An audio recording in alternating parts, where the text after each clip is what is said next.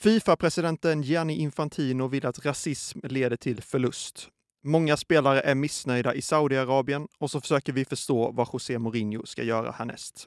Det är den 22 januari och du lyssnar på Expressen Fotboll med mig, Linus Pettersson och Therese Strömberg.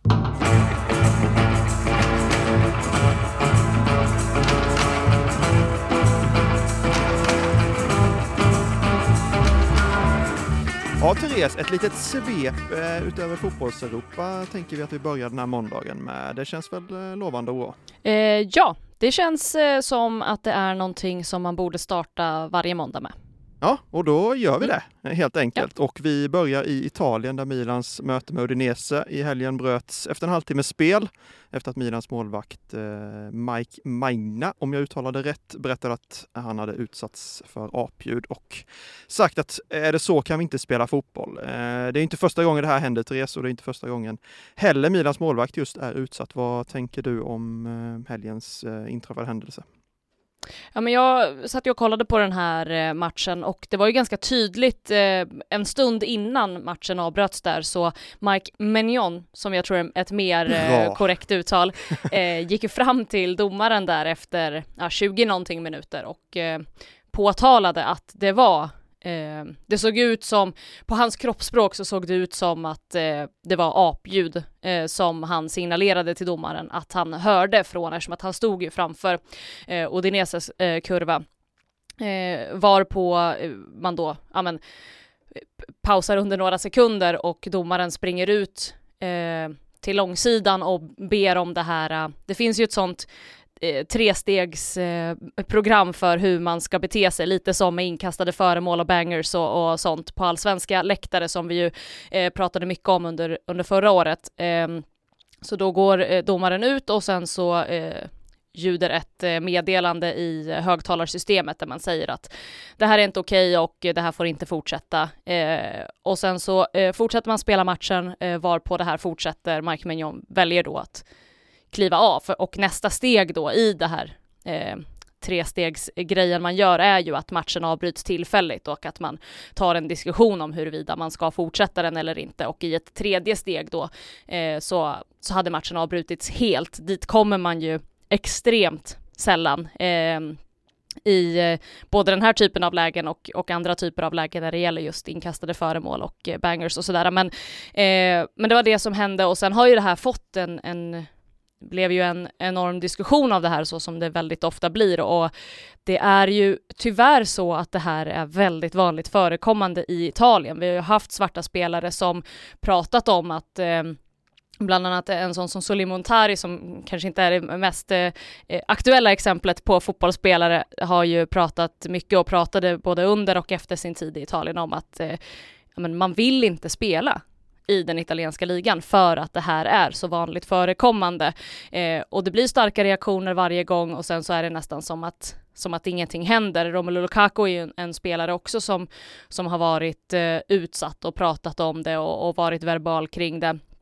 Eh, Sen har du ju fått dels som du sa Gianni Infantino där som gick ut på sina sociala medier och var väldigt tydlig kring hur han tycker att det här ska hanteras. Odineses borgmästare eh, har ju också gått ut och pratat och sagt att han vill bjuda in Magnon till Udinese för att visa att det här egentligen är liksom en, en öppen och välkomnande stad och att eh, han har väl öppnat också för att göra honom någon slags hedersmedborgare efter den här händelsen. Milan gick ut och valde att inte posta någonting alls på sociala medier under söndagen som en slags eh, tyst manifestation eh, mot det här. Eh, men det blir ju liksom inte bättre. Det är ju decennier av att det ser ut så här i den italienska fotbollen. Mm. Och om du var inne på Infantino där och vi, pratade om det lite tidigare där att eh, han gick ut och sa att det måste, måste innebära automatisk förlust för det lag vars supportrar som gör sig skyldiga till rasism och som orsakar då att matcherna blir avbrutna. Är det verkligen precis som du är inne på, det här är ett återkommande problem. Vi hade tidigare under lördagen även en, en Coventry-spelare där, Casey Palmer, som fick eh, motta apljud också i en engelsk ligamatch i The Championship. Så det är ju ett enormt stort problem, precis som du är inne på, men han behöver nog göra någonting drastiskt för ordning, ordning på det. Men är det, är det här rätt väg att gå, tycker du, som Infantino är inne på, att det ska ja, bli automatiska förluster för det laget vad supportrar eh, står för det här? Alltså det där vrider man och vänder på jämt tycker jag, huruvida någonting som sker utanför planen ska få möjlighet att påverka utfallet på den. Eh, och, och, man diskuterar ju alltid och vrider och vänder på det här med att det blir någon slags eh, kollektiv bestraffning av det hela om man till exempel skulle stänga läktarsektioner eller, eh, eller för den delen eh, att det skulle leda till någon slags poängavdrag eller så. Däremot så tror jag nog att den typen av eh, jag är inte helt övertygad om att det är en dålig idé med den typen av liksom signalhandling i, i de här fallen, men sen är det ju också, man måste ju eh, på, i, de, i de här fallen så är ju fotbollen och fotbollsläktarna väldigt mycket en spegling av samhället. Det är ju mm. där man hela tiden kommer till och, och jag menar, man, man, man kan dra, dra parallellen att samma helg som, som det här händer i Italien så kom ju också en, en dom i landets högsta domstol om att eh, fascisthälsning är tillåtet numera, vilket har varit eh, otillåtet i Italien under väldigt, väldigt många år. Eh, det är numera tillåtet så länge det inte eh, amen, äventyrar säkerheten i det, eh, i det sammanhang som den utförs, om man säger. Eller, eh, så att det, det är ju på något sätt inte ett problem som fotbollen kan lösa ensamt, utan det är ju ett mycket större problem än så. Och när man tar in den här typen av, jag menar, vi har ju sett en typ av retorik, inte minst när Lukaku har varit utsatt av motståndarfans, eh, när han har spelat i Inter och Inters eh, kurva gick ut och eh, deras ultras gick ut och, och liksom menade på att Lukaku ska eh, tolka det här som eh, någonting positivt. Han ska tolka den här rasismen han utsätts för som eh, att det finns inget annat sätt, att han är så bra, att det finns inget annat sätt för motståndarsupportrar att komma åt honom. Att det, det bara är ett uttryck för, menade man då, att, eh, att man behöver på något sätt få honom ur balans för att han är så bra. Och, och den retoriken har man ju sett föras i en massa olika eh, fotbollssammanhang genom åren att så här, ja men det här är, det här är provokation och inte rasism. Eh, så att det är ju inte, jag menar, jag, jag, tror att fotbollen kan göra jättemycket och jag tror att klubbar och eh, föreningar och förbund kan göra mycket för att utbilda och eh, eh sätta exempel och eh, ja men signalera vad, vad man står för. Men det är ju inte ett problem som, som fotbollen kan lösa ensam som sagt. Nej, och det är kanske det, i det sammanhanget man ska se Infantinos uttalande mer som en markering och ett ställningstagande i det här. Att de tar ja, frågan precis. på största allvar och, och, verkligen känner att någonting behöver göras kring det. Eh, Milan-matchen där, den återuppstogs ju och spelades klart och Milan vann väl, eh, Therese? Det gjorde de. Eh, efter det här så, så släpper ju eh, Mignon in mål och eh, det, det, liksom, det, det blir ju på något sätt en, en väldigt det måste det vara svårt väldigt... för honom att stå där. Eh, det kändes nästan som att han kanske, att, att han inte ville egentligen spela vidare den här matchen, vilket är fullt förståeligt. Så det blir en konstig situation. Ja men verkligen, han var ju han var ju på väg ner. Han, de flesta Milan-spelarna stannade ju, de klev ju av planen så stannade de där, men han klev ju ner i spelargången och var ju halvvägs bort i korridoren när, när man kom och ropade tillbaka honom för att liksom försöka diskutera sig fram. Och, och jag, jag sa det där och då också, eh, satt och kollade på den här matchen med några kompisar och sa det att jag hoppas verkligen att han genuint känner att det känns okej okay att fortsätta spela den här matchen, just för att det måste, i det läget måste det vara hans beslut. Mm eh, huruvida, huruvida han ska spela den här matchen. Eh, men, eh, och så släpper han in mål och det känns väldigt, eh, ja men typiskt på något sätt att det är självklart, jag menar, han hade inte gjort en grej av det här om han inte var påverkad av det, om det inte fick honom att i någon mån må dåligt. Eh, men sen så kom ju Milan eh, tillbaka med ett, ett, mål i 83 och ett i 93 och vinner den här matchen med, med 3-2 och då Milan la ju ut någonting i stil med att eh, ja, bästa sättet att att eh, tackla rasismen är, är, är, att vinna över den. Eh, mer eller mindre var ju deras eh, budskap där på, på slutsignal. Eh, och så, så, såg man ju också att det var väldigt tydligt eh, att eh, Milan-spelarna firade enormt mycket tillsammans med just Menion efter det här. Och det ska man också säga att det var, det var ju eh, i, i det här eh, fruktansvärda så var det ju någonting, det var ju väldigt fint att se också även Odinese-spelare som var fram och klappade om en John innan man startade igång matchen igen och, och, och sådär. Så att eh, det, det, det fanns ju, eh, det, det, blev, det blev fina scener från den här matchen i, i slutändan också och eh, jag tror att det kändes säkert extra skönt på något sätt att, eh, att få vinna den där matchen. Från Italien till eh, Saudiarabien och den liga som är bättre än Ligue Ö i Frankrike, i alla fall enligt eh, Cristiano Ronaldo. Då ska man ha med sig att Ligue Ö alltså är rankad femma av eh, alla europeiska ligor. Håller du med honom Therese? Är kvaliteten på fotbollen i Saudiarabien Välkommen till Coolbet där spänningen aldrig tar slut och underhållningen står i centrum. Här får du inte bara Sveriges bästa fotbollsodds, du får också en spelupplevelse som är rättvis, transparent och framförallt rolig. För oss handlar det om mer än bara spel. Det handlar om att ta en paus, att våga chansa och att kanske vinna stort. Det oväntade gör varje ögonblick unikt. För dig över 18 år, stödlinjen.se. Bättre än Europas främsta liga. Nej, det verkar ju inte vara så. Det var som jag konstaterade någon gång under förra veckan att jag sitter faktiskt inte och kollar på den saudiska ligan. Eh, så att eh, jag kan ju inte vara helt säker. Då vet du vad du missar nu. Det är ju en enorm kvalitet där borta. Ja, absolut. Topp fyra i, eh, top fyra i världen eh, måste det ju vara då, absolut. Eh, det ska ju också sägas, det är ju lite intressant att Ronaldo säger det här, liksom och med en fas trycker på att jag spelar ju i saudiska ligan, jag vet vad jag pratar om. Men han har ju aldrig spelat i franska ligan. Eh, men vet ändå vad han pratar om när han säger att saudiska är bättre än just den. Nej men det här har ju varit en, eh, det är ju en följetong med Saudi och den ser ju lite annorlunda ut nu än vad den gjorde i somras. Eh, när väldigt många spelare flyttade dit, tränare flyttade dit och det gjordes en enorm satsning och man satt på lokalbussar i Stockholm och hörde gymnasieungdomar prata om att eh, de försöker övertala sina föräldrar att köpa ett abonnemang som gör att man kan se Saudi Pro League. Nu är ju diskussionen, om inte den motsatta så är den ju ändå, den är ju inte lika munter eh, kring vad det är som pågår där borta. Henderson bröt ju sitt kontrakt, det pratade vi om förra veckan, eh, och även om han inte har pratat ut ordentligt än, eh, så har han ju uttryckt att eh, när han skrev på för Ajax att Ajax haft det svårt den här säsongen och det har jag också och förhoppningsvis kan vi hjälpa varandra.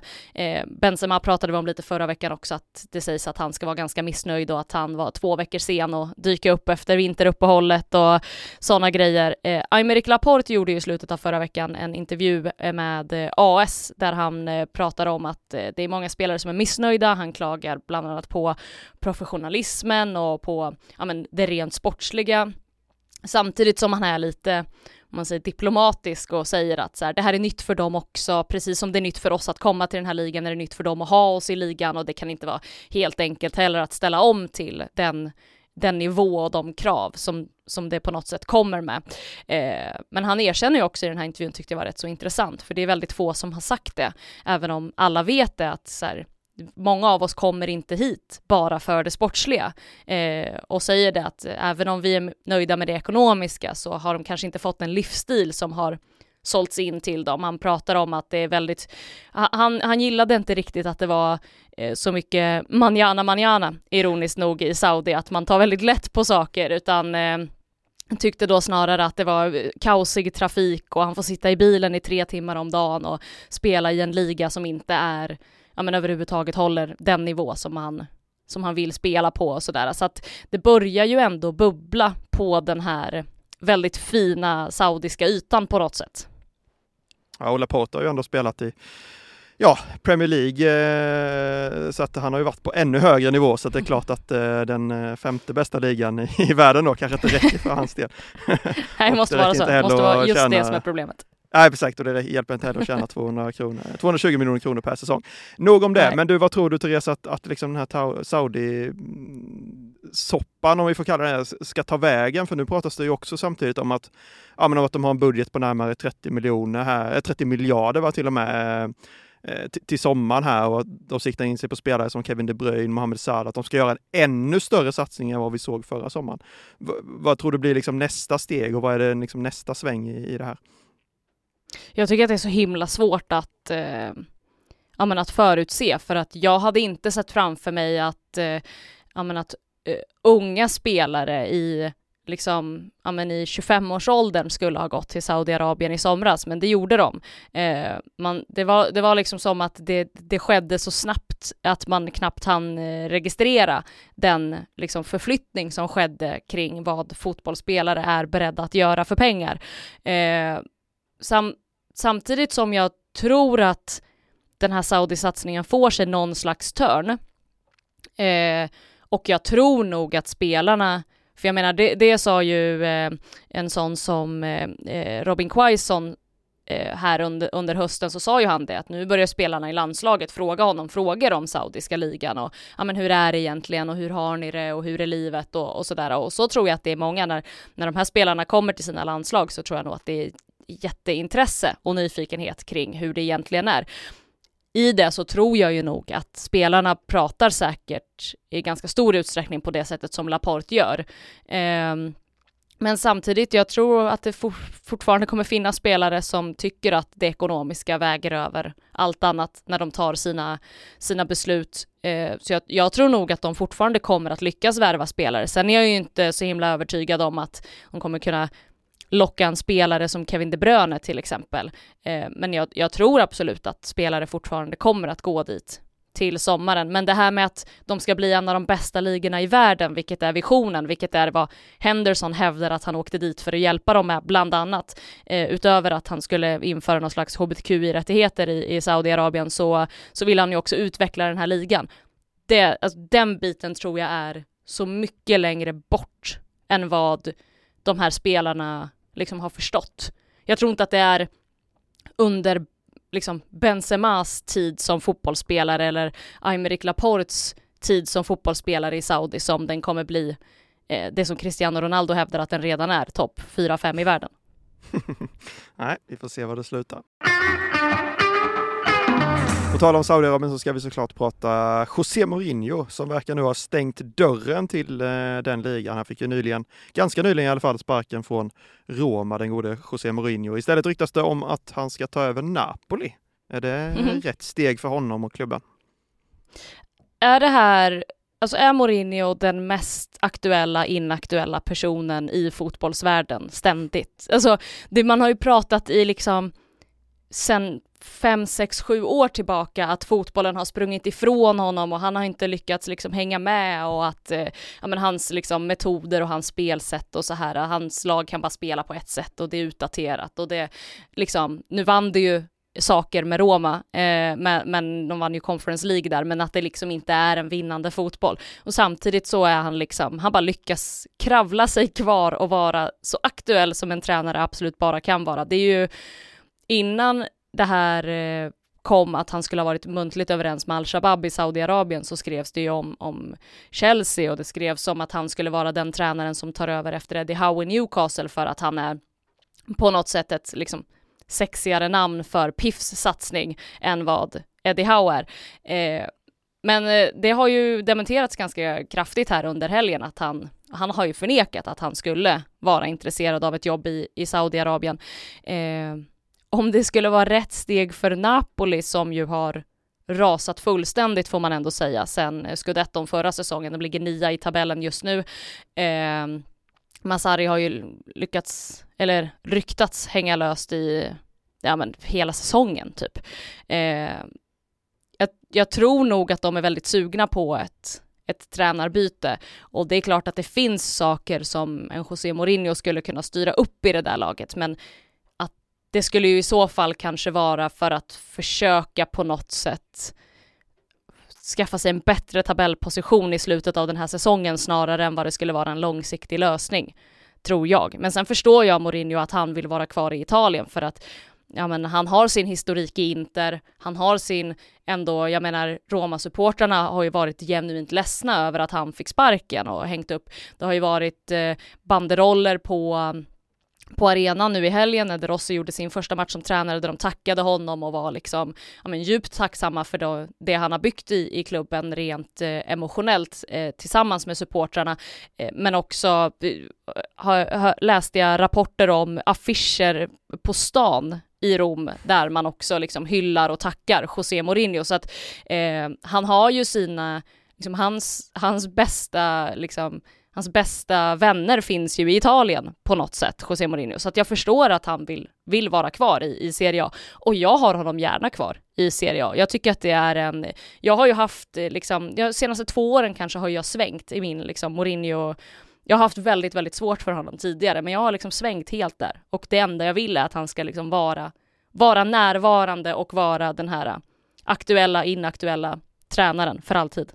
Ja, världsfotbollen hade varit mycket, mycket eh, mindre färgglad utan honom. Det är en sak som är säkert. Mourinho befann sig för övrigt i Barcelona i helgen, eh, fångades på någon flygplats där av pigga reportrar. Eh, passande nog där som deras tränare Xavi är lite ifrågasatt. Det hade ju varit en ordentlig bomb i fotbollsvärlden om man skulle ta över Barcelona. Det känns väl också helt osannolikt.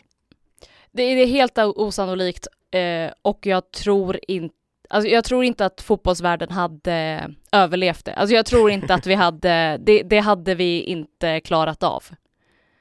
Det tror jag Men verkligen häftigt. Men häftigt hade det varit. Absolut. Mm. Du Therese, det var vårt eh, Europasvep för den här måndagen. Eh, ett nytt avsnitt av Expressen Fotboll kommer imorgon tisdag.